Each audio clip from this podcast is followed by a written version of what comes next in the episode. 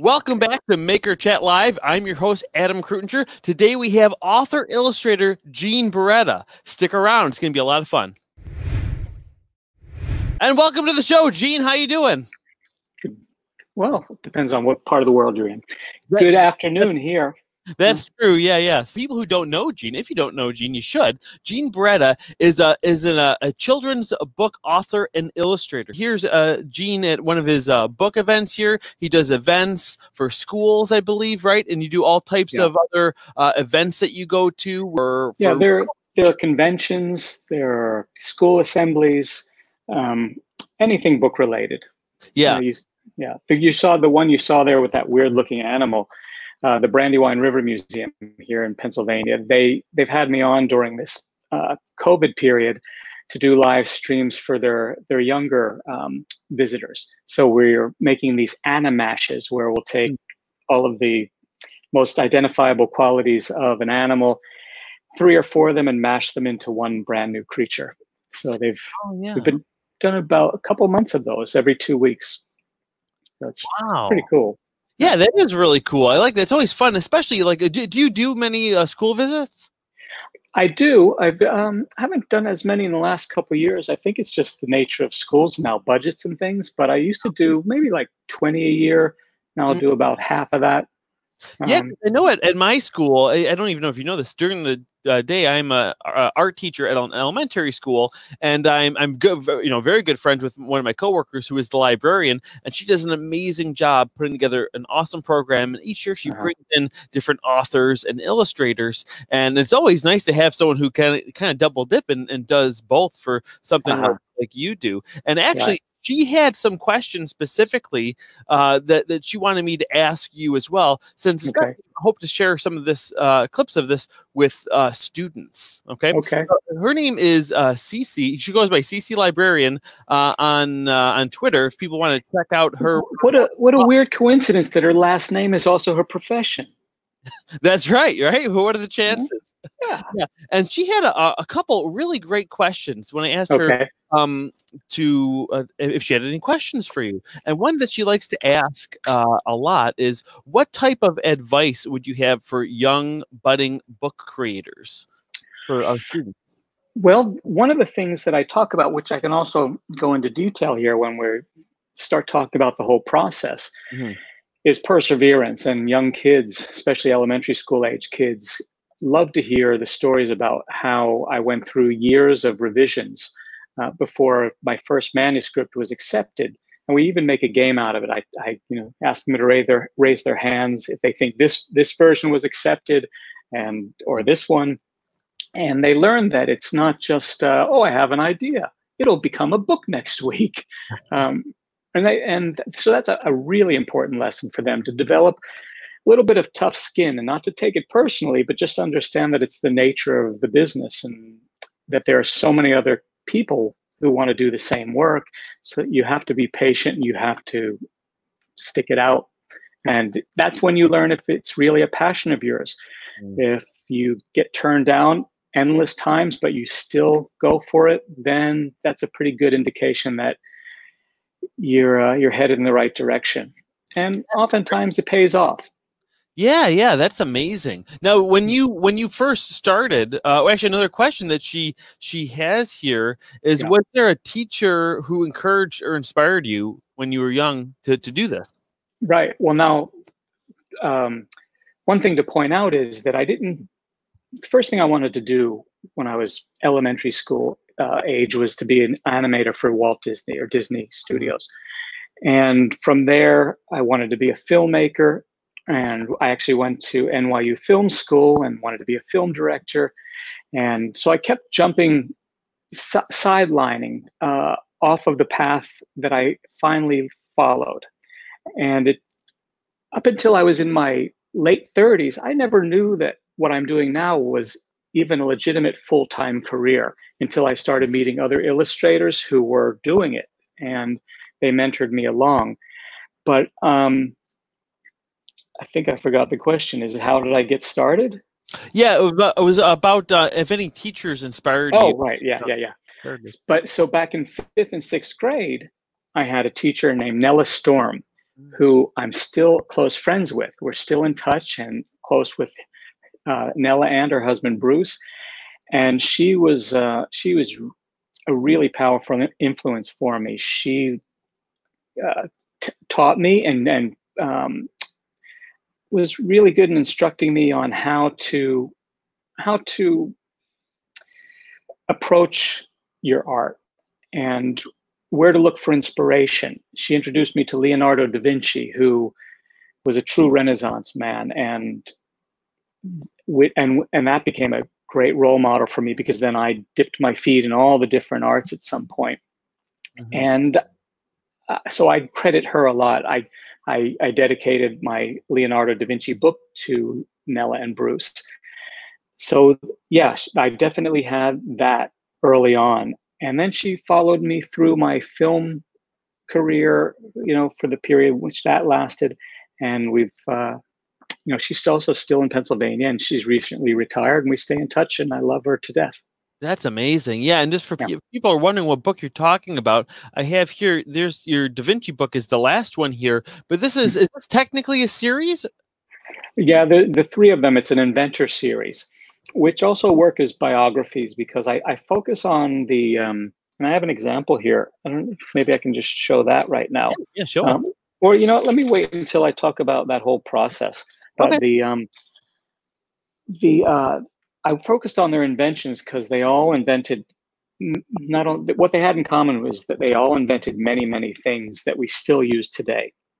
So I was able to I I found a format that worked where on the uh, the left side of the page, you see how the world still uses the things they originated. On the right side, you go back in time and get a glimpse of the moment when they were creating these things. And that that that format first worked for the Benjamin Franklin book, Now and Ben, and then I followed that with Neo Leo about uh, yeah, there's Now and Ben and Le- uh, Neo Leo about Leonardo da Vinci, and then Timeless Thomas about Thomas Edison. And then along the way, I also I added lots of biographical information in there so that it, it did work well as a biograph a biography too. Yeah. So, so one thing I noticed too is, uh, you know, obviously, clearly, the books we've been talking about, they're all nonfiction. What uh, made you decide to go into that direction rather than more fantasy style books?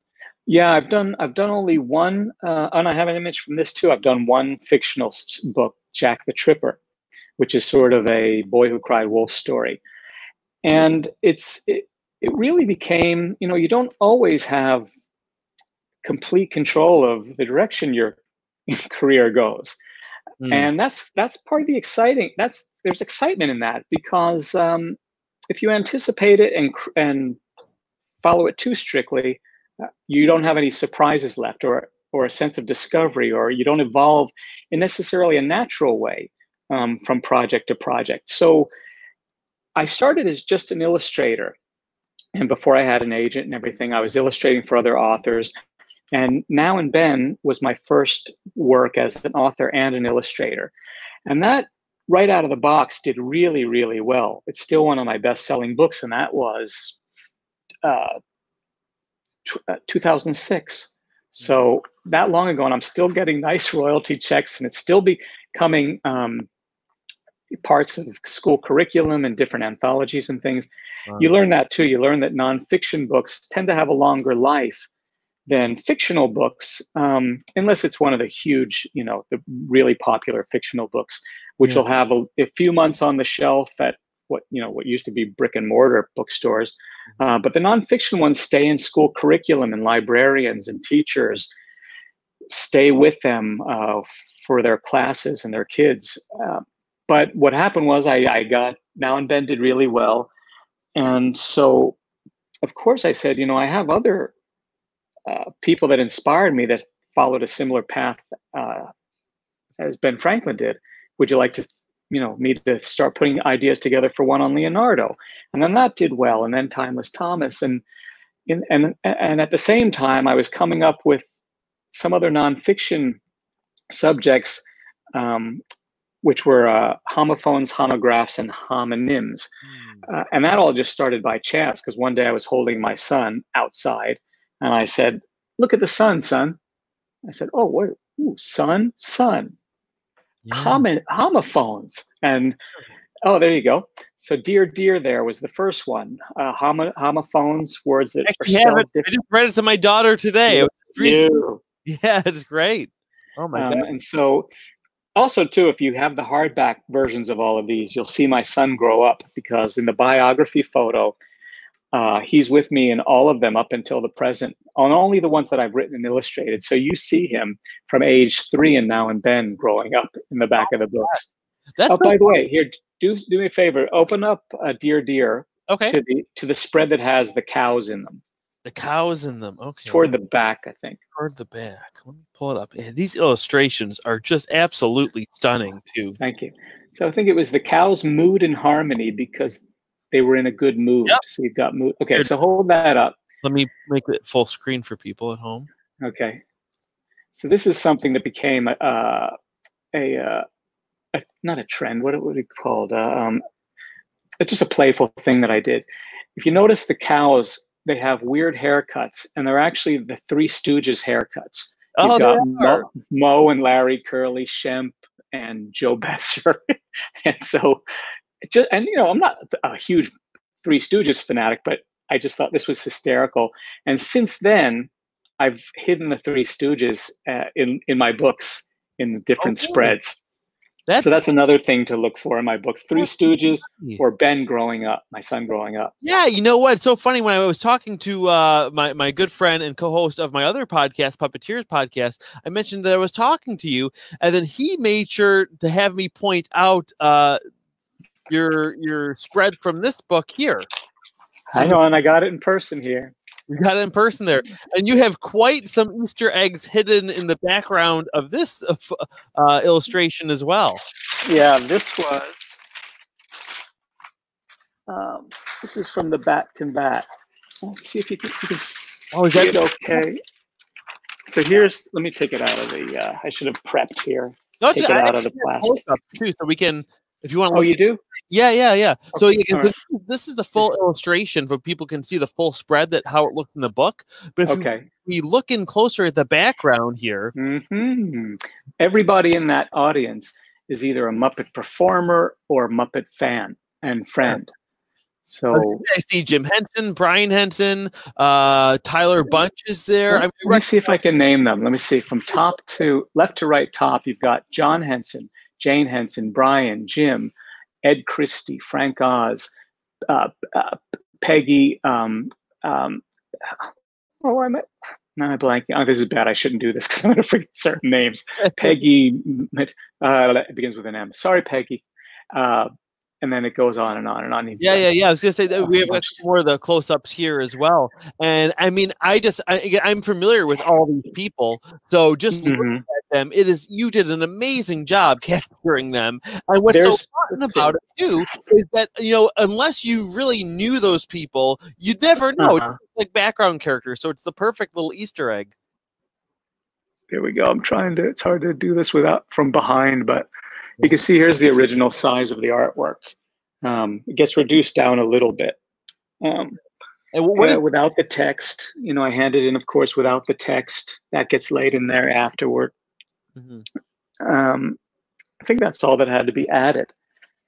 And they, the, um, you know, one thing that comes in really handy is Photoshop, things like that now, because these were all done in pencil. Mm. And it would have been wouldn't have come off as well if I had to kind of put this on a light board and trace them a second time to put them into the backgrounds here. So I was able to, one thing I've been able to do now for many years, I bought a large size printer. And once my sketches are approved, I'm able to print them out right onto the large size watercolor paper to paint. Mm. And in a case like this, these pretty much just stayed black and white drawings from the printing and then I just put a wash of yellow over them. And the the other characters get uh, let's see, uh, sorry about. Let me. Oh, there. I have to go in the opposite direction. You know, the major characters get outlined in in watercolor, and this is all watercolor, by the way, um, and really treated like just a standard watercolor painting on watercolor paper. Wow, that's those, those are absolutely stunning. So when you said you that's printed to your printer, is, when you do the original, is it a one to one scale, or do you scale it up or scale it down when it's printed? Well, it's a little larger for something like the um, that scene there. I drew them all individually because um, I just wanted to get them all right, and then I I uh, combined them all in Photoshop. Oh, that's um, awesome. That's awesome. So actually, yeah. now that we're on that, I want to talk a little bit more about your process. But before I get too much into the art side of the process, I want to start in the writing process because I can, okay. I can only imagine that a book like Dear Deer starts off with, you know, coming up with one like that's the, that uh, line you said when you said look at the sun son was was right. that the inspiration for the whole book you kind of start with one line and premise which probably sometimes ends up somewhere in the book and then you kind of right. build a, a, story around it yeah and actually i don't think the, that pair of homophones even ended up in the book um, yeah, but for something like that all the creativity came, you know, I went online and I just said, all right, this, I'm going to do homophones. And now homophones and homographs used to be just grouped in with homonyms, and all those were called homonyms, words that are spelled the same and sound the same but mean different things, spell the same and sound differently, like bass and bass, yeah. and spelled differently and sound the same, dear and dear. Uh, so I was able to separate them out. And the homophones seemed like the easiest to start with and so I just went online and found a, a long, long list of homophones. And as I read them and started making notes on, uh, I started making notes on which ones might fit well in, in a narrative. So there were certain animals that worked as homophones, which led to the whole theme of Dear Deer, which was um, this character Aunt Ant, A U N T, and then A N T, mm. visits a zoo and she's writing back to her dear dear all about the new friends that she's met at the zoo. And so she and so the whole thing is set up with that framework. The beginning she starts writing the letter. At the end she's finishing the letter but in between you've got just a series of characters that work. Where's the moose? I know i put the moose in here. Hang on. Here he is so this is. Oh, beautiful. Go this way. Which way do I have to go? This way. Okay. So the moose loves mousse. He ate eight bowls. Right. So you've got. We have to. we have to get used to this. This is, you know, like with the Muppets. They have to do everything in reverse. I don't know how how they manage that. Okay. It's really tricky. Okay, so the moose loves mousse. So you've got the animal moose, and you've got the dessert mousse. And he ate eight bowls, right? ATE and the number eight. And there's Aunt Ant in the foreground. And of course, this big white area here is where the words get dropped in. And she's also, she shows up in every spread of the book. Sometimes she's easy to find, other times it's a little game to find her. So with that, all the creativity came in not finding the homonym pairings, homophone pairings, but uh, in what you'll do with them and how you create the narrative, how you make it work. You know, one one thing that's a real learning curve with writing picture books is that you have to write concisely, and the word count is much smaller, and you have to do that without making it all seem jumbled together, without it seeming contrived, um, without it sounding like you're putting something in there just so it works with something else for the sake of a homophone pairing or something. And especially when you're doing biographies, you have to think, you have to get not you not only have to, like with the inventor books, introduce kids to who these people are because some of them lived hundreds of years ago, but also explain how these inventions functioned, a little biographical information, all that within maybe two or three sentences per page. Uh, so that's a real that's a real trick um, and a skill to build up over time. Yeah, I would think so because uh, I'm sure obviously you must do a ton of research, and I'm yeah. sure there are multiple humongous books about Da Vinci, and yeah. like said, getting it down to three sentences on what about probably a roughly 32 page spread is got to mm. be quite quite the chance. It's like a, it's like doing a really crazy puzzle, probably. It, well, it is. It's like it is like a puzzle. It's a good analogy because um, most all my books so far have actually been 40 pages, um, and that's been helpful, especially with the biographies because I usually have a couple pages in the back that are called back matter, where you get to put all the information that just doesn't fit in the narrative. Mm-hmm. Because if you try to fit everything in, then the narrative suffers because you want to build some emotional peaks and rhythms. Uh, but if you feel like, oh, I can't go past this week in his life without mentioning this incident that happened to his son because uh, it's really important. But if I do that, it'll distract from the other reason I'm talking about this week in his life. So you put the son story in the back matter. Yeah. So that's helpful. Um, but my favorite part of the book is doing the research because that's when you put on your detective hat mm-hmm. and you get to and you and you're learning you're you're having the same sense of discovery about these characters that your readers will have, hopefully, when they're reading your book. And you get to go visit really fascinating places, and you sometimes it gives you, uh, you know, it gives you a free a pass to get into places most people most people can't visit. Mm-hmm. I'm doing right now. I'm doing a book. I the the two I'm working on now. I just uh, wrote a book for another illustrator about the childhood of Steven Spielberg because he had a pretty uh, interesting childhood, and a lot of those stories and themes made their way into the films he did later on. Uh, and uh, I handed that in, but right now I'm working on a dream project about the artist Andrew Wyeth's childhood. Oh wow! It's, yeah, it's been my dream project, and there's lots of great lessons there for young kids, stories that will inspire young kids to start creating their own art. Wow. But since it's my dream project, and, and this is also, it's connected, I mentioned the Brandywine River Museum earlier. Um, that's one of the two museums that is like the Wyeth family headquarters. And it's like my second home, the one in Chadds Ford. And they cannot be more generous with their time and resources. And so I've been allowed to just drive on to Andrew. Andrew's father was N.C. Wyeth, another famous illustrator. I've been able to just with permission, drive onto NC's property and spend the day there, just taking pictures, sketching, painting, walking around the house and the studio, all these things, visit parts of the homes, the interiors that uh, they don't do on the tour. Um, and I've gotten to know some of the family and, and some of his close assistants. So it's just been a dream come true. Wow. And I don't want the project to end. that's amazing. No, that's amazing. You know, I do yeah. want to go in a, a, little bit further into your process. So we talked a little bit about uh, some of the writing styles you use for different types of books that you create. Um, but one thing I, I know as uh, when you are an author illustrator, a lot of times what you have to do is create what's called a dummy, where you lay it out and sketch it. So at this point, since you are kind of established and you have some published books already, do yeah. you do you only submit the transcript, uh, the manuscript first, and or do you still wait till you submit a full dummy at this point? Uh, well, since you know, I've been really lucky to. Uh, hi, Ben.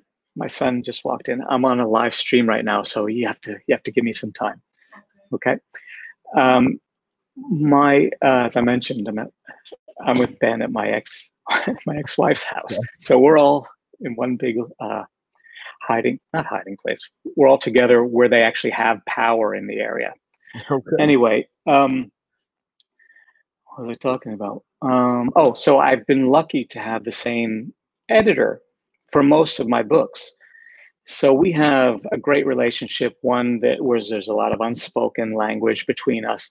She knows what I do uh, as an artist. So I don't have to prepare as much for her, but she still wants to see not only, you know, a good a good treatment and a rough outline, but also a few examples of how I plan to uh, the kind of look I plan to give a book. I can show you if we want to step backwards a little in time. Um, I can kind of show you how I get to that point. If you want to jump into that, yeah, show us. Okay, so I mentioned that my first manuscript was from my book Now and Then, uh, which you showed uh, the cover for. But there you go. But initially, before I started doing any artwork, I, I was submitting manuscripts. And this was from December 2002. And it's called Poor Richard.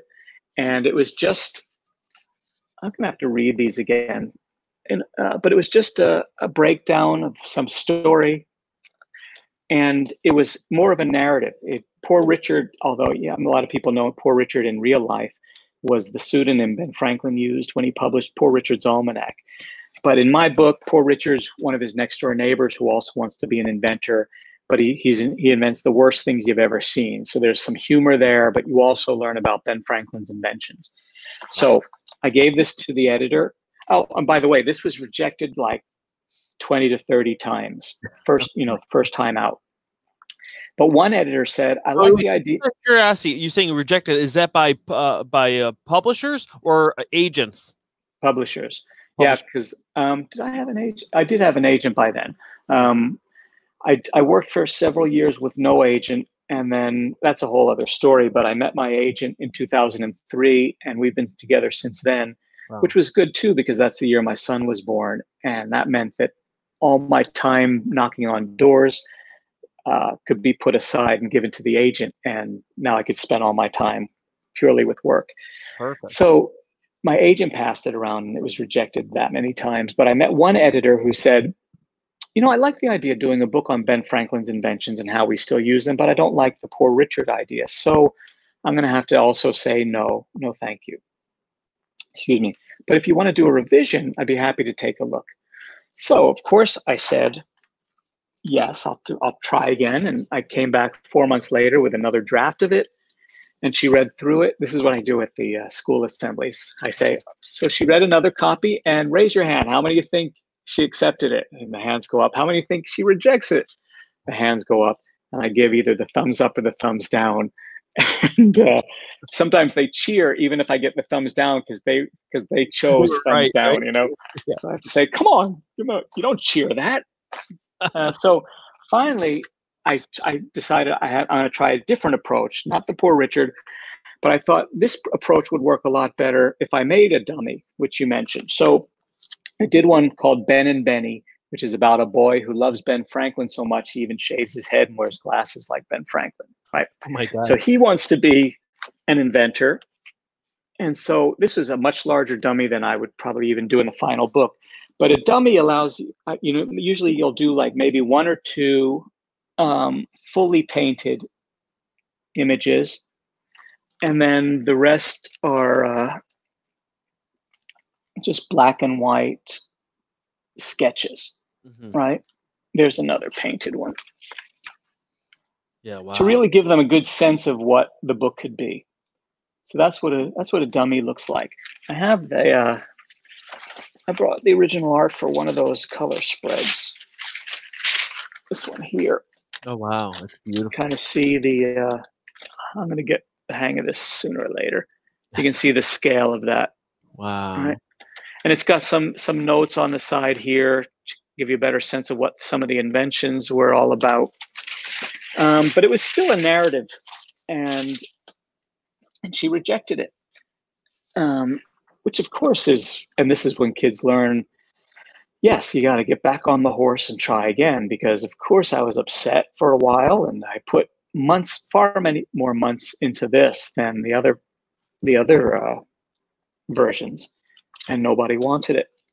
So what do you do? Well, you go back to work, and then I did a whole other thing, the g- g- g- ghost of Benjamin Franklin, which is all about a ghost who shows up in our modern day time and scares the kids. And as they're running around the neighborhood, he's saying, Oh, wait a minute, come here. I invented that. Come here. I want you to see something. I helped develop that. And you learn about them that way. That got rejected. so finally, I said, All right, I have to rethink this. Maybe the narrative is getting in the way. I keep looking at myself. I should look here. Maybe the narrative is getting in the way of the real reason I wanted to make this book. Mm-hmm. Maybe I need to stick to just the facts go nonfiction and show one side of the page is Ben Franklin inventing things. The other side is how we use them today. So you've got this side, him coming up with the first illustration in a publication in the colonies. And then on this side here, you see that, you know, now, by the way, you know, it's that play on words now and then uh, instead of now and then. Uh, but now you see how most things we read tend to be illustrated. and it goes through that whole process of things he started and how we use them today. Wow. And that was the one that hit. She said, I love it. Let's do that. Uh, but that was, um, and I point so, out to the kids. That, uh, so that when you said they liked that one, was that the same person that kept looking at all these revisions of that? Yeah, I just stuck with the same wow. editor who showed an interest. Um, but I, I point this out to the kids. I say, do you remember the date of that first one I showed you? It was December 2002. And the date on this is December 2004. So that's two whole years of no thank you, no thank you, no thank you. Um, so that's that's a great lesson for them. Yeah, um, it really takes, uh, takes a bunch of uh, um, thick skin to, to be in this business and because uh, you put your whole you pour your whole heart and soul especially if you're an author and illustrator you know yeah, hard yeah. Just write it but you do all that work too and and you're so passionate about it um wow that's so amazing well because one thing i know too for people who are because i'm i'm working on some children's books as well and some some manuscripts and one thing i'm mm-hmm. learning in the in the process of, of trying to find an agent and whatnot is that a lot of times that they don't really even want to look at stuff unless you have multiple manuscripts or dummies uh, to look from because they don't want to necessarily, uh, you know, take someone on who just has one book. Do you have yeah. anything to say about that? It's a, it well, it's a much tougher industry now, of course. Um, how you know the book industry is changing with ebooks and things like that. It's a little safer in picture books because parents tend to still want to have a physical book, but they still um, they still are not publishing as many. So they want to make sure that they're hooking on to something that could be a series, um, working with somebody who they think has uh, will have um, a, a, history, not a history, a you know a life with them. So there are some, you know, there are some. I don't want to say strings, but there are some things they'll look for, um, so that you're not a one-hit wonder. Yeah. Of course, if they really love it, they're going to sure entertain that idea. But I want to mention something. I can here's a really good advice to all aspiring authors. Many of them think before they submit to publishers or agents that they need to get their manuscript illustrated by someone so they can show it. You, that's the opposite of what you need to do because they the the editors and art directors at the publishing houses want to be the ones to marry the author and the illustrator because you might you might choose a style of illustration that com- is complete contrast to how they envision the story playing itself out and if you confuse that um, it, it works against you so well, that's what I was kind of going with too when yeah. I talked about how it's like it's almost like uh, you know the, the a brainchild a, a, book is of someone in a way because they're they they pour their heart and soul into this piece of art that they're writing and they mm-hmm. envision it a certain way, but that's not the way that the business works, and, and especially no. these companies if they're going to take it on they know what sells for their company and they know what doesn't sell and that's, yeah. that's something that they want to have the control over there's a lot of collaboration that you have to accept. Um, you can't, you know, it's different than a fine artist who has the concept, paints it, and no one else gets to have any say. It's purely your work of art, and that's how it goes out to the world. In this industry, um, it's an industry, it's a business, and so you you're collaborating with people and sometimes there are collaborations or there are ideas that you're not crazy about but sometimes you have to make the choice do i do i collaborate even though it's not my ideal um, decision at this stage because then uh, you know next time around i may have a better chance of getting it all much more of it in the in the way i imagine uh, i've been really lucky to work with collaborators um, where there's been a, a, really nice exchange of ideas and especially since i've been working with the same editor for the most part. I've done work with other editors, but we have a really nice dialogue so that I'll, you, you know, you if you have a good point, you're able to argue your point, and sometimes, sometimes it works, sometimes it doesn't. But if you give good reasons why you think it might work, then you know it's you have a better chance of it. So yeah, so you don't want to confuse editors and art directors. You want to just hand in a just the, the best manuscript you can mm-hmm. and leave it at that. You know, one thing it has me thinking about because you know it's almost contrasting ideas. On one side, you'd say there's so much rejection you're going to get, you know, mm-hmm. and on the other side, there's doing revisions. How do you what at what point do you realize that like this? I just need to show this to someone else, or I need to do a revision instead. Is that? Hmm. Yeah, I mean, you you can do both. Yeah. You know, the, you don't you're not contracted with that person at that point. I imagine, uh, unless you have some kind of agreement with them, then you you you work with them um, until it's time to move on. But uh, you've probably at this point sent your manuscript around uh, to several people, so you just you have to figure out how to how to um, you know, it's you learn diplomacy, so you have to figure out uh, what the stage of that relationship is and whether they'll. You can even ask. You can even say, you know, if uh, I don't know, you know, it, it's been so long since I've been doing that. My agent's been handling this. I don't know what the current the current uh, way to get around that is. It is something that's changing all the time. Even with yeah. what's going on right now in the world, my instinct was that they're probably going to kind of freeze on taking a lot of queries. But at least at most of the sources that I was looking at, it was kind of the opposite.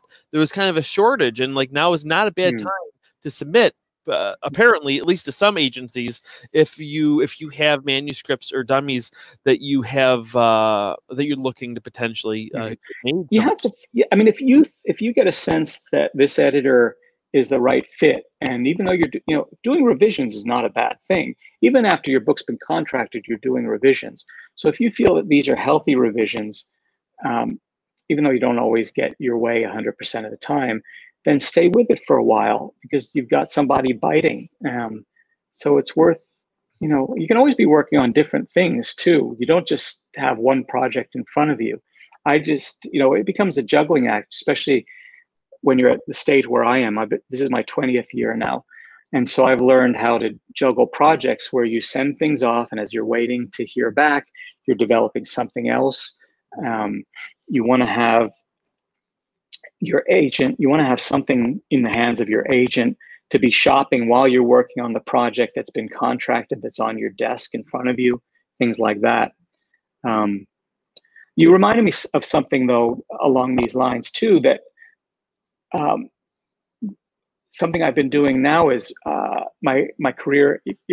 Career can continue to broaden depending on what type of work you want to do. And I've enjoyed writing as much as I've enjoyed illustrating. And so I've started writing for other illustrators as well.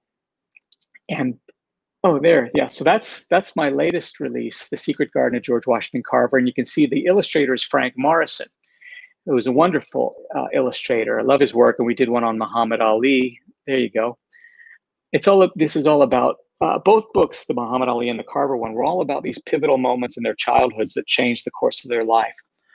Um, but after having, oh, thank you, there you go. But after having um, illustrated for all these years, of course, when I write, I write with an illustrator's eye and mind. So you have to be ready to let the baby go, you know, into the world. Yeah. And and uh, write it knowing that uh, you have to give let them have their territory because they've let you have yours. Also, here's something: a lot of people tend to think authors and illustrators are kind of working side by side. You know, um, you know, what you, what kind of thing, you know, what are you picturing here for this uh, text and all of this? But most authors and illustrators never even meet. I've tended to, I've been able to meet people I've worked with and have collaborated with a few couple times. Mm-hmm. But uh, you want because and that's because you don't want to cross into each other's territory. Um, you want to respect what each other's doing. Uh, room to breathe as an artist, and especially being an yeah. artist, that must be something you can relate to a lot. Because I imagine, you know, I imagine in most cases, someone who's just a writer and they say, "Oh, I can't even draw a stick figure," you know, those people, when they have any professional illustrator do their book, it's probably like, "Oh, it's better than I imagined." They're so right. away. But for you, sometimes though, sometimes well, I, I, did kind of put the little preface there. Yeah. But, but imagine as being an illustrator yourself, is there ever again? We just admitted that you do want to give them their space, let them have creativity. Is there any even like a quick pencil sketch as an idea for for even composition or anything that you might by, by me? No, no. Um, what what I have been able to do though, there have been um, there have been times where I'll see sketches, and the only the only suggestions I'll make are ones that might be factual ones, since it's nonfiction. I might say, you know, that's not how that building looked, or mm. some comments on things that weren't stylistic. They were just uh, we need to get be accurate about the facts. Um, yeah, sometimes I've been asked, you know, what I imagined here because I'm writing it in a style that might be a little different than the rest of the text. So I'll make a quick little mock-up of what I imagine, and then you have to hope that, well, you don't have to, you know, either they'll follow that or they won't. But um, but I try not to get too involved in it because I wouldn't want them to send notes back to the editor saying, you know, they, he should have he should have written this in the present tense, not the past tense, things like that. Yeah, yeah, yeah. Um, of course. So, I also, before we moved on from now and then, I wanted to show the young illustrators or aspiring illustrators out there some things that I did along the way, which I don't do as much now. But as I was, I was trying to come up with like a scheme for like color and everything, because I wanted this side to look a little bit more vintage and maybe just do it more monochromatically aside from Franklin, who's in full color, which connects him to the present day. So I did a whole bunch of studies like this um, for the book. I even did um, like a more uh, detailed painting of the cover um, here for you know how it might look more vintage. I just I realized uh, I was somebody asked me to send donate a painting to the Plum Creek auction to benefit. Uh, it's a charity, I realized I, I should probably send this because I found this as I was going through things. But here's something too I want to mention as I'm showing you this. Um, look at this, and then if you could bring up the cover, tell me what you see. Yeah. That aside from the colors, tell me what you see is different between that and the one I'm holding. Hmm. Going back and forth here. Besides the colors, something about the subject itself, not the colors. Yeah. Okay. Hmm. I'll give you a hint. Oh, going in there. Maybe the image is too small for you to notice. Yeah, I mean, I think it is. Yeah. Here, okay, so there, the uh, there, here, his eyes are closed. Oh, okay. On the cover, his eyes are open. Oh, I see. But with the magic of Photoshop, so here's what happened. They said, no, you know, I did this in full color the way you see it on on the book cover, mm-hmm. but they said, you know, with his eyes closed, it's, it's not as inviting as we'd like it to be. He's not bringing you in and making contact, you know? So maybe his eyes should be open. So all I did was paint a new head with the eyes open. And then we put it on with Photoshop. We just pasted that right on to the other, you know, the great. full image. And so you have the cover with the eyes open, ready to go. Um, so you do a lot of studies to try and figure out the look You know, what, like with this Carver, I mean, not with the Carver book, with the Wyeth book. Mm-hmm. Um, and I'm even writing one on Annie Sullivan, um, Helen Keller's teacher. The tone of those is a little less lighthearted, um, like the ones I've done. So I have been experimenting a little bit with style to adapt to what will work best for the subject matter. That's awesome. You know, I'm so glad you showed us that cover there because one thing that I have heard over time is that that's one thing that can kind of go through potentially like the most changes uh, in the process of finalizing the book. And I, from what I understand, a lot of times, even the illustrator doesn't even do it. They just make some assets, and then the, the graphics team of the publisher, yeah. depending on their process, will put together a couple versions, and then almost like a board, they they vote on their top uh, their favorite. Oh well, yeah. I mean, the board it, the board is involved in a lot more these days than they used to be. If you hold up the Dear Deer book, if you have it there, I'll show you that yeah that was a good example of the the designer you know there's a, there's an editor there's a, an art director and a designer who helps take care of the the fonts, you know, for the text, and do things like the cover and the jacket. You'll, but they did that um, based on you pulling some of my illustrations and creating that graphic. Yeah, that's what I had noticed. It looked like some of the illustrations were the the the same from yeah from this page. I think it was. Mm-hmm, that, yeah, that, yeah, that's awesome. Um, Laurent Linn, who's uh, who's who's also um, involved with the Muppets in oh, design oh, yeah. and things like that. He was the he was the designer on that. He designed a few of my early books. Oh, That's really? How we knew each other. Yeah. I was gonna I was gonna meet him uh, in March because uh-huh. he was coming to the local uh, Society of uh, of uh, children's, book writers. Yeah, the conference locally here. He was going to be one of the guests, and it got canceled the week before. It was right at the end of March, so I was going to meet him. I knew about that connection, uh, and that's that's too bad. But that's that's amazing. Yeah. So, I'm sorry. What was his position on this? You said he was the designer. The designer. Okay. Wow. It's it's probably I don't know if it's in the paperback in the credits. It should be though. Yeah. Yeah. Sure but, But so when we did the other two language books even though there was a different designer, we followed his format just for consistency. And the same with the inventor books, we followed that format for consistency. Yeah. There, oh, here's a there, here's one kind of more radical thing we did. Um, the second book of that language series was originally called Zoola Palooza, a book of homographs, and something that the publisher wanted to do. And this was around the time that I was already I was working on the third one, the Bat Can Bat they just they felt like Zoola Palooza kind of fell under the radar.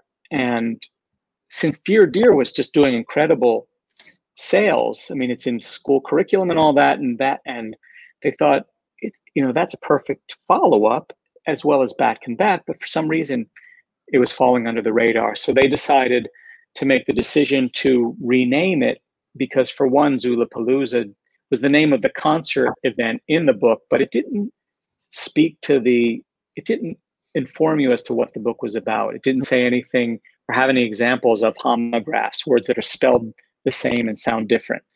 So they retitled the book the bass plays the bass and we did a whole new cover for that. I think if you bring up i think you have yeah on that the three you have there i think you have the second version the bass bass plays the bass. Yeah. Um, up right here. Where is it? There it is. So I, so i just did it yeah, there we go. So so that's the second version, um, which I like. I like a lot more, and I did I did a separate illustration for that. Um, so that's an example where we really where the the the cover did change, and that was post original printing. And we did make, of course, we did mention in you know in any advertising and whatever you know formally Zoola Palooza, so people wouldn't buy the book a second time. Yeah. No, no, that's great. And actually, one thing I want to go back to was the SCBWI and mention that up uh, because uh, you know I'm a member as well, and uh, and you, you are a member too. I still am. I, w- I was a member when I was starting, and I highly recommend people joining them. If you go to it's Society of Children's Book Writers and Illustrators. If you go to scbwi.org, scbd, no, sorry, SC. I know I stumbled on it earlier. SCBWI.org. Um, there you go. Thank you. It's a great organization to join. They it's international and they have conferences, at least one or two a year in many regions of the country, and that's where you start to meet uh, as you're you know all the people that are that are. Um, uh, I hate when I can't think of words and I'm an author the people visiting or attending yeah. uh, are all people wanting to get started but you they have you know four or five editors to speak and some art directors and you start to network and you can do things like you know if you meet an editor there you can say do you mind if i send you something and if they say yes then you can send something that says on the envelope requested material for example so it's not an anonymous yeah. entry in a stack of entries and things like that so it's and you they have all sorts of things on the website to help you know how to submit to publishers and they have writing groups things like that. I and so i'm still a member. I've, I've spoken yeah. at a couple and uh, was even like the uh, what's the main speaker thing called? Main speaker, main speaker thing. Yeah, yeah. What did you say I think it's a keynote. Is it keynote? Yeah, yeah, yeah. yeah. Like that. Yeah, and, yeah. I, and I was able to bring along my designer and editor for Jack the Tripper at the time, so it was a nicely well-rounded Yeah, last year I was again. I was so excited to go this year. Last year was the first one I had gone to, and and I I- generally love conferences in, in in general. I've gone to magic conferences, juggling conferences, puppetry You conferences, juggle. and uh, yeah, uh, Jugglin, Rochester Jugglin is the one I went to. But um, but then of course the the the SCBWI conference was so amazing to go to because it, it's just anytime you're surrounded by people with a similar goal, I think it just energizes you. And for a lot of people too, and like like you mentioned, making those connections and and one thing especially to learn about uh, writing books is the Mhm. process unless you really dig into it, the process is not what you expect. And that's one thing I learned. You know, I walked in thinking like, oh, well, you, you write a book and then you, you draw it, right? And then just really learning all the ins and outs of, of what to do and what not to Yeah. do. The same way you mentioned earlier that a lot of people might write a book and then try to find their own illustrator and then Yeah. start pitching it around. That's not what you want to do. That's working Exactly. completely backward and it's going to work against you if you want to be traditionally published. But that Yeah. being said, one thing I did want to bring up to you is if you have any thoughts on self-publishing. Uh, I, I'm sure you, it's Right. not something you think about too much anymore since you were able to get past that uh, that bridge of being uh, traditionally published. But Yeah, uh, I've never I've never self-published. Um, I admire people who do, but um, it's uh, you know it's a full-time job almost because you're playing publisher as well as um, author or illustrator, and you have to be skilled in both, and it's it's it's difficult because then you not only have to get publish it, but you have to find a way to get it distributed and find the right venues and things. And so, fortunately, I did I did never have to approach that because I was um, because I found an uh, found a, an agent at actually one of the Society of Illustrators. Oh, at, at sorry, at an SCBWI meeting. They had a conference in New York at the Society of Illustrators where there were about thirty different agents, and you got to pay to sit down with as many as you wanted. And so um, my wife at the time and I said, "How often do you get this chance?" Because I wasn't even actively looking. So we, I think we paid to sit with about five of them, and that's where I met mine. Um, but self-publishing, I can't really give any great advice on that. It, uh, well, I just I guess I guess if anything, because I can imagine like with that one book you were talking about that you pitched it for two years and you still didn't get anyone to to get it for a while to, to pick it up. I can imagine someone who's written their book and maybe getting impatient. Maybe they tried it for two years and then they're like, you know what? At this point, I'm just going to do it myself. I want this book to be in, into the world. Um, Yeah. Is there anything you might say to them about maybe just uh, just k- keep hustling and keep on you know pitching at places or? well, that's that's just it. I think you have to hustle even more if you're doing that end of it. Just educate yourself on the industry. Um, there's a great book called um, Children's Writers and Illustrators Market, and every year they update it. There's a 2020 version, Children's Writers and Illustrators Market, and it not only lists all of the publishers, but who the editors are, the art directors, and of course, if you're about to submit, always call first and say, you know, is John whatever still the editor? Because they tend to rotate. Um, but it, it gives you information on how to put together query letters and treatments and things. Um, but yeah, it's just it's persistence. Um, going out, it used to be easier to, you know, when there were more bookstores, to just go to a bookstore, sit there for the whole day, and see what all the different publishing houses were putting out getting really familiar with the language of the picture books and what was available. It's not it's not easy to do now because it's a lot of it is online. But uh, yeah, that's you have to be a salesperson as well as an artist or author. I wanted to mention one thing to you before I forget it.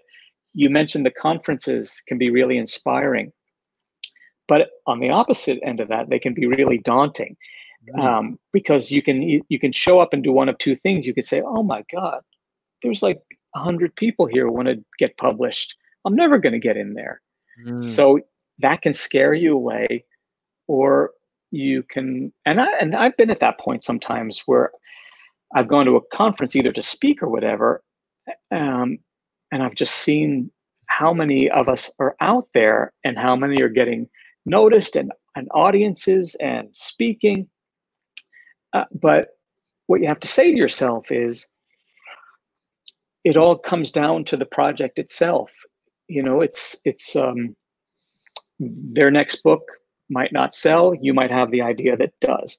So it's not it's not a guarantee that they're going to get picked ahead of you. So you just have to stay focused on making the best project you can uh, and move forward with it. And then what's really nice about this industry at least my experience and many friends have shared this with me is it doesn't feel competitive to us. Mm. We'll all gather together for these annual gatherings of authors and illustrators in my area. And I don't feel a sense of competition because we all know that we're not in competition directly with each other. Mm-hmm.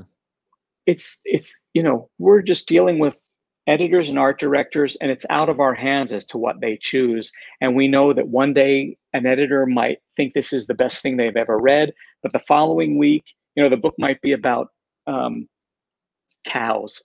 Mm. And then the following week, you know, maybe they visited a ranch and got bit by a cow, so they never want to see something about cows again. Um, so it, it all these variables fall into place, and so you just you become fans of other people's work, and you want to be inspired and see other great work, not just your own. So you're rooting for your friends and you're learning from them, um, and it doesn't feel competitive like maybe you know the music industry or film and TV where it feels a little more cutthroat that way. Yeah, yeah, no, that that's so beautiful that you said that. I'm glad. You know, I th- I think the one the one thing that might creep in though is um, people just I don't want to say jealousy, but I can't think of another word for it. But uh, you know, you want to be proud of your friends, but then you see them do really well, and you're like, oh well, my book still isn't getting. yeah, there's there can be a sense of envy sometimes. Yeah. I I tend to get that more just if I have friends that are more prolific than me um, mm. because I want because my books and I have friends who take even longer than than me to do books and some that take uh, less time and I want to I just I have so many ideas that I want to get out there um, but sometimes I just say oh my god they put out three books this year um, and it has nothing to do with the quality of the books or anything but it's just like I wish I could do the same quality work yeah. but there's just not enough time in the day. You know, you're a dad and you've got and you're doing other things like you know do some design work and this new podcast that yeah. you wanted to talk about and all that. Yeah, but yeah, I wanted to show you. Um, I brought some more artwork just uh, to show you before we did that. You uh, mentioned, are you, are you okay with that? I don't even know what kind of time we have together. Yeah, yeah, well, no, we've got a little bit more time. Yeah. Okay. Um, I mentioned Jack the Tripper, which was a book kind of like a boy who cried wolf type of story. And one fresh way I found to do this book, which was fun, was to, it's all about you know these kids who are making up excuses for not having their homework and things like that, or eating the school candy from the shop, and they're blaming it all on this guy who feels you know is dressed similar to Jack the Ripper, but kids that age have no idea who Jack the Ripper is. So I didn't. There was nothing that you know, I got one one of my very few criticisms was somebody writing somewhere, you know, how could you think of naming a book after a serial killer? Um, but it, nobody makes that connection. But anyway, I like the fact that I could not only show the people telling the story over here, but also show the story that they're telling in the same um, wow. in the same frame. Uh, so that that became a fun way of approaching that. Here's my favorite. Use colors. Thanks. This is my favorite image from it. It takes place what's called Dizzy Day, which is kind of a Halloween for them. And this is after they've all fessed up and they're waiting outside the headmaster's office, all in their different costumes and things. And I even snuck Ben Franklin in there. And the one who started the lies, Polly here, is dressed as Pinocchio, which is kind of a giveaway with the long yeah. nose for lying and things like that. Um, you but I always try to find a unique way, not only with the fiction, but oh, and that's a tricky thing. That's that's a key to um, a better chance of getting published. Is that uh, especially in nonfiction, a lot of people have been written about a lot of times. So the key is to find your angle what is it you're telling that's different what's the approach how's the approach different things like that um, i did this lincoln and kennedy one um, about the uh, uh, and you can see one side. It's yeah. kind of one, uh, kind of one of those split side books where, you know, there was this long list of all these cool similarities and coincidences between the two presidents that have been it's been around since the 60s. And I thought, oh, that's kind of cool as a way to start. So I weeded through that and took out the stuff that wasn't true, the stuff was, that was just a little too exaggerated. Mm-hmm. And and what I had was a cool, interesting list, but also as I researched them, I found these bigger themes that they shared that had to do with civil rights and being president at times when the country was at its biggest risk of, of falling apart. You know, the Civil War and the the uh, Cuban Missile Crisis and Cold War and all that. Um, and so I had a, a more meaty subject than just a novelty thing of weird coincidences. And I was also able to show how these two presidents who were both from different parties. You know, Lincoln was the first Republican, Kennedy was a Democrat, but also the first Catholic president. Before that, all Protestants. Um, but they came from very different backgrounds. Lincoln was raised dirt poor. Kennedy was lap of luxury, but they had these common goals for the country and ideas um, for the country. And it was really a nice lesson in how um, it doesn't have to be this, you know, I, what I hate, I, I never touch politics publicly because I hate when it becomes a team sport because nothing gets done, you know? So this is nice to see that it doesn't have to be a party thing.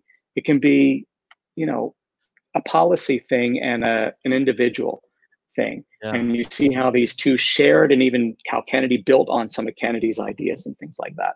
Yeah. Which was no, a cool thing for kids to see. That's awesome. That's awesome. Yeah, yeah. I love you showing us all these original pieces. I didn't expect that to happen, which is so so okay. awesome. Thank you for sharing that. But one thing that I know that also that's uh, related to your illustrations is some of the other character designs that you've done. And I have this uh, this piece that I found. this, uh, this is this is early. Wow. Can you tell I changed the title on that because yeah. Well, this is uh, some of you may have recently seen my brother Bill Barretta has done these short um, these short clips recently called um, Jules Little Gems. And it's these three or four, uh, like 10, 15 minute things that have had to do with the whole pandemic and quarantine. And who better to tell, give advice on this than a bear who hibernates, right? So, oh, and there he is. So, this is Jules how he was today. We designed this bear and had this bear built a long time ago for some other projects that just you know never evolved into something. So um, we're glad to see that uh, we've been able to use him for something like that. Um, but even before then, we did. We, I designed some characters um, with Brian Henson and Billy on some projects that also uh, were pilots were made, but like so many pilots, they just don't get picked up. Um, we did uh, the first one we did uh, was for Tinseltown, um, Bobby Vegan and Samson. Um, what was Samson's last name? Samson Knight, which was I didn't. I kind of readapted these characters from a previous attempt at getting this pilot sold.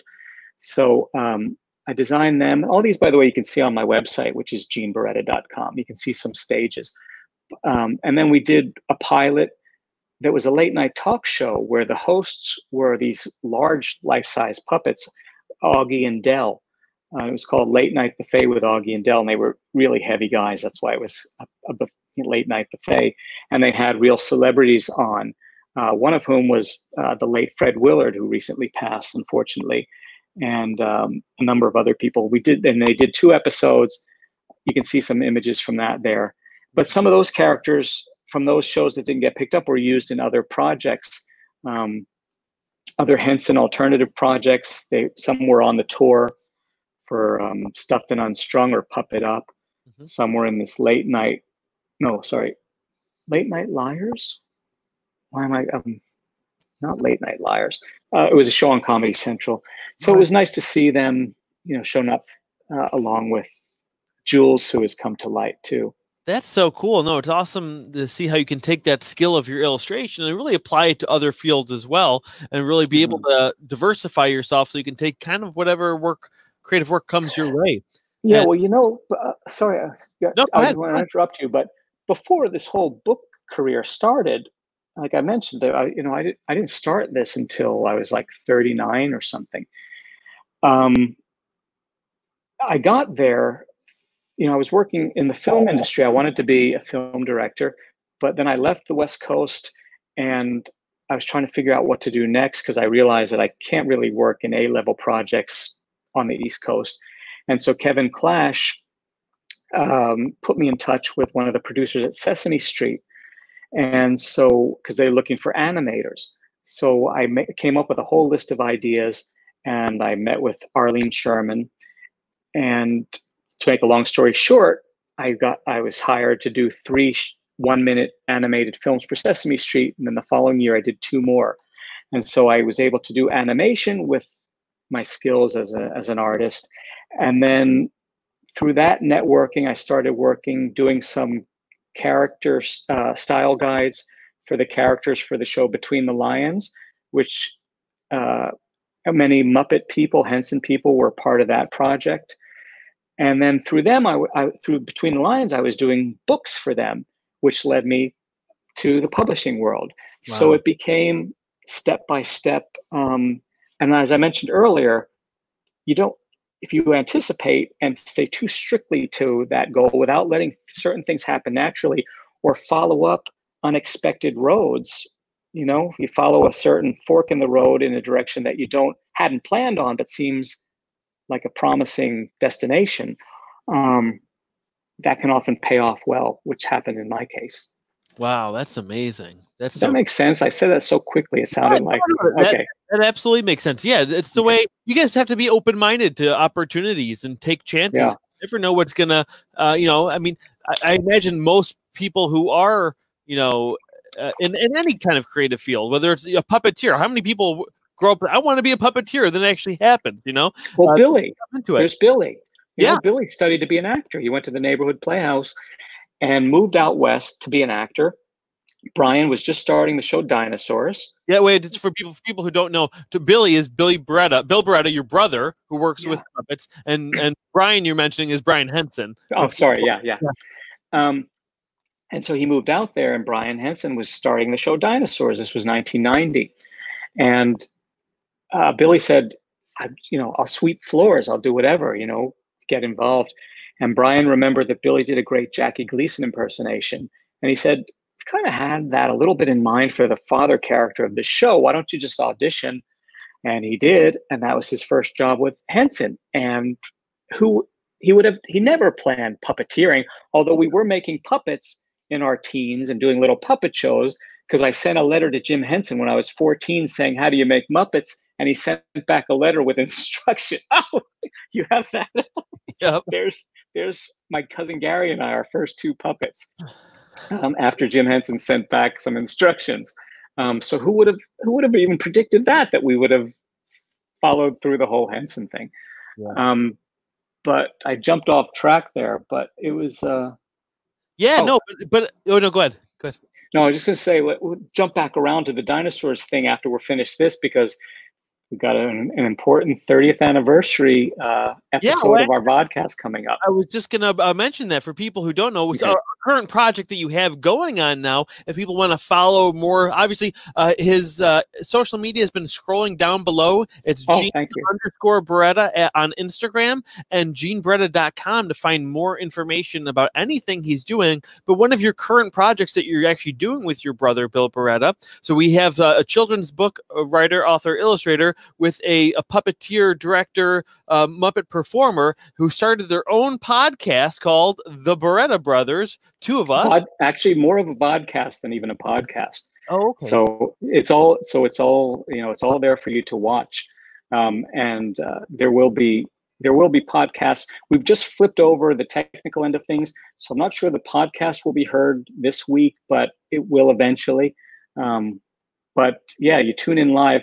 And if you go to the BarrettaBrothers.com, that's where you'll be able to see the live stream of it. And this week um, is the we're doing the 30th anniversary reunion of the show Dinosaurs. We're going to have over 40 key people from the show. Lots of really cool behind the scenes footage that nobody's ever seen before. Some photographs. Um, it's going to be probably like an hour and a half or more. Um, it's just going to be pretty cool event. That that um, show was like my childhood. I remember watching that mm. growing up. It's truly amazing. That's going to be. Oh, something- I forgot to mention. I forgot. Sorry to mention. Right. Our our podcast has been on Saturdays, six p.m. Eastern, but for this episode, um, it's going to be it's a special episode. So it's going to be Sunday, four p.m. Eastern. But just go to the website and you'll be able to see all that information. Yeah, so that's that's the Barretta Brothers website. I already have here loaded up your your personal website too. Let me see if it'll let me bring it into the stream. There it is. So also, if you want to oh, find, you know, it's a good way to get in contact with Gene. If there's any uh, author visits in in the future once things open up, if you want to find more out about his books or any other uh, work that he's doing, if you need any character design work or any other reason that you want to check him out, you know, definitely his website is a really good way to reach him. And there's resources for teachers here that I saw as well, where most of these books, if not all of them, have uh, accompanying uh, uh, PDFs that teachers can download to do with students. Is that right? Yeah, there's some teacher lessons that come along with the nonfiction books that are that are really helpful. Yeah, here it is. Yeah, so so definitely, and, and here it is, information for school assemblies. So make sure you consider Gene Barretta for your um, for your school events. I know again, like I mentioned in the beginning, we use uh, author. We have author visits all the time at my school, and we're so fortunate to have that. And we've had some really cool people come. Uh, just last year, we had Troy Cummings. If you're familiar with mm-hmm. him, uh, actually, uh, Michelle Obama just read his book um, uh, on, on, on nationally uh, on one of these. Cool outlets, which is really cool. And he's such an amazing artist. Hopefully, he'll be a guest on here as well. But we're uh-huh. definitely gonna be, make sure everyone follow uh, Gene Barretta and uh, Gene, thank you so much for coming on the show. Is there any final words you want to leave people with?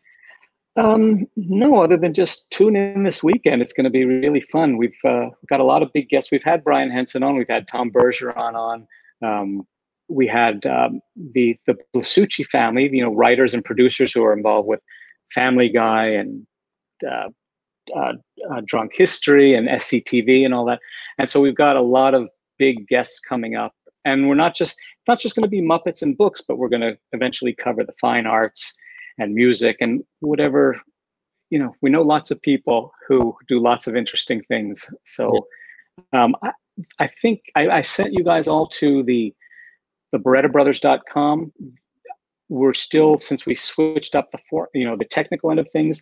All that uh, the links might not be up yet, but all that information will be there by showtime.